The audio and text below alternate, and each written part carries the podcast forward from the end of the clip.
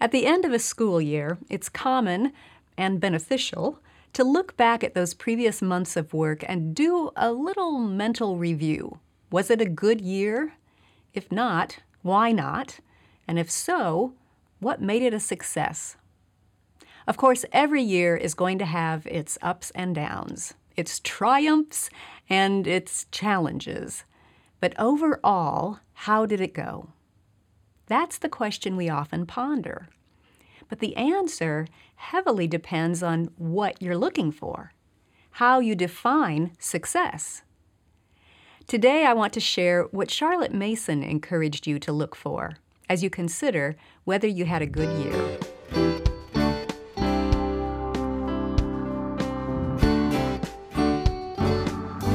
Welcome to the Simply Charlotte Mason podcast. I'm Sonya Shafer. Most of us start a school year with great hopes and plans. This is the year that blank is going to happen. This is the year that little Joey is going to learn his times tables, or finish Algebra 2, or whatever. But perhaps you got to the end of the year and things didn't go as you had planned or envisioned. Maybe things took an unexpected turn because of an extended illness or a move. Maybe you experienced a home disaster that upended everything for months. Or perhaps you walked through a season of grief from a loss, or joy from a new arrival, both of which require a lot of energy and time. Life happens. And when you're homeschooling, that life happens very closely to the schoolwork because it's all taking place in the same location with the same people all day long. If you're basing your idea of a successful school year on the number of books that you finished or the number of check boxes that you were able to check off, you might be disappointed when you look back. But, my friend, those things are only a means to an end. The goal is not just to finish a book. You might read every single page and none of it stick in your student's mind. The goal is not just to check off every assignment. Checking it off doesn't mean anybody learned anything. They might have, but you have to look at more than just the checklist to evaluate whether it was a good year. Where do you look? The books and checklists and assignments all are tools to use toward the main goal. And that main goal, the one thing that you're looking for in every student, is growth. Did my student grow? And in what ways did she grow? Now, notice I didn't say, Did my student grow to this specific level? She might not have grown as far or as fast as you wanted her to. But remember, the child is a person. And part of respecting that unique individual is feeding her mind and heart and allowing her to grow at her own pace without the pressure of comparison to other unique individuals. So rather than fix your eyes on the finish line, where you were hoping to get to, and obsessing over how far short your student fell from that goal, I encourage you to shift your gaze to the starting line, where your student started at the beginning of the school year, and look at how far she came along that track. Did she grow? Sometimes it's hard to focus on growth because it's not as easy to see that as it is to see the check marks in the planner or the finished books on the shelf. So, how do we look for growth? Charlotte gave us some guidance when she wrote, We must bear in mind that growth, physical, intellectual, moral, spiritual, is the sole end of education. The Story of Charlotte Mason, page 231. So think through those four areas. First, did your student grow physically? that might include a growth spurt in height, but I think it also includes that student's relationship with herself. Did she come to a new realization about herself this year? Or gain a new skill in caring for herself? My youngest with special needs is now able to do her own laundry without reminding. That's growth in a physical skill. Perhaps your student learned a new physical skill. Or maybe she strengthened a relation that she had already started about how her will works, or how her conscience needs good instruction, or how good habits set her up for success.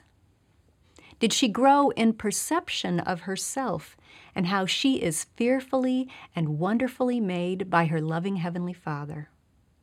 There are so many ways our children can grow in this area. Second, think about how your student grew intellectually. Did he grasp some ideas about how the universe around him works? About God's irrefragable laws in arithmetic or geometry? About the seasons and the laws of science? Most likely, he didn't grasp every single detail in every single lesson. But which ideas nestled into his heart and expanded his mind? In what ways did he grow intellectually? Now, if you had expectations that your student would complete a certain course or learn a certain body of information, it's tempting to look at what was not accomplished. But remember, education is not about how many ideas he did not grasp. It's about which ones he did grab onto for his own possession. We do not say he will remember all he knows, but to use a phrase of Jane Austen's, he will have had his imagination warmed in many regions of knowledge. School Education, page 243. That's intellectual growth. What about moral growth? That's the third area to look at. In what ways have you seen your student grow in her relationships with others? Respecting those who are different from her, forming her opinions justly and after careful thought, showing kindness, generosity, and candor in conversations, embracing timeless principles and wisdom from the past and the present. These are only some of the ways that a person might grow in relation with other people. None of us is perfect in this area of life, even as adults. So look at this area with grace filled eyes and see in what ways your student has grown morally over the past year. Then the fourth area in which to look for growth is spiritually. Did your student grow in his relationship with God?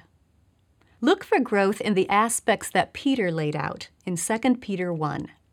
Make every effort to add to your faith virtue, and to virtue, knowledge, and to knowledge, self control, and to self control, steadfastness, and to steadfastness, godliness, and to godliness, brotherly affection, and to brotherly affection, love. In other words, look for ways that your student is growing in trusting God, doing what's right, learning more about God, controlling his passions, persevering instead of giving up, honoring God, giving grace to others, and loving well. Now, you might be thinking, but what does loving others and trusting God have to do with my students' education? Everything. It has everything to do with your students' education because you are educating the whole person, not just a brain. The ideas from the books and the checked off assignments are only some of the tools that contribute to educating your child. Life experiences contribute greatly. The atmosphere of your home, the ideas that you live out and discuss every day, during life experiences.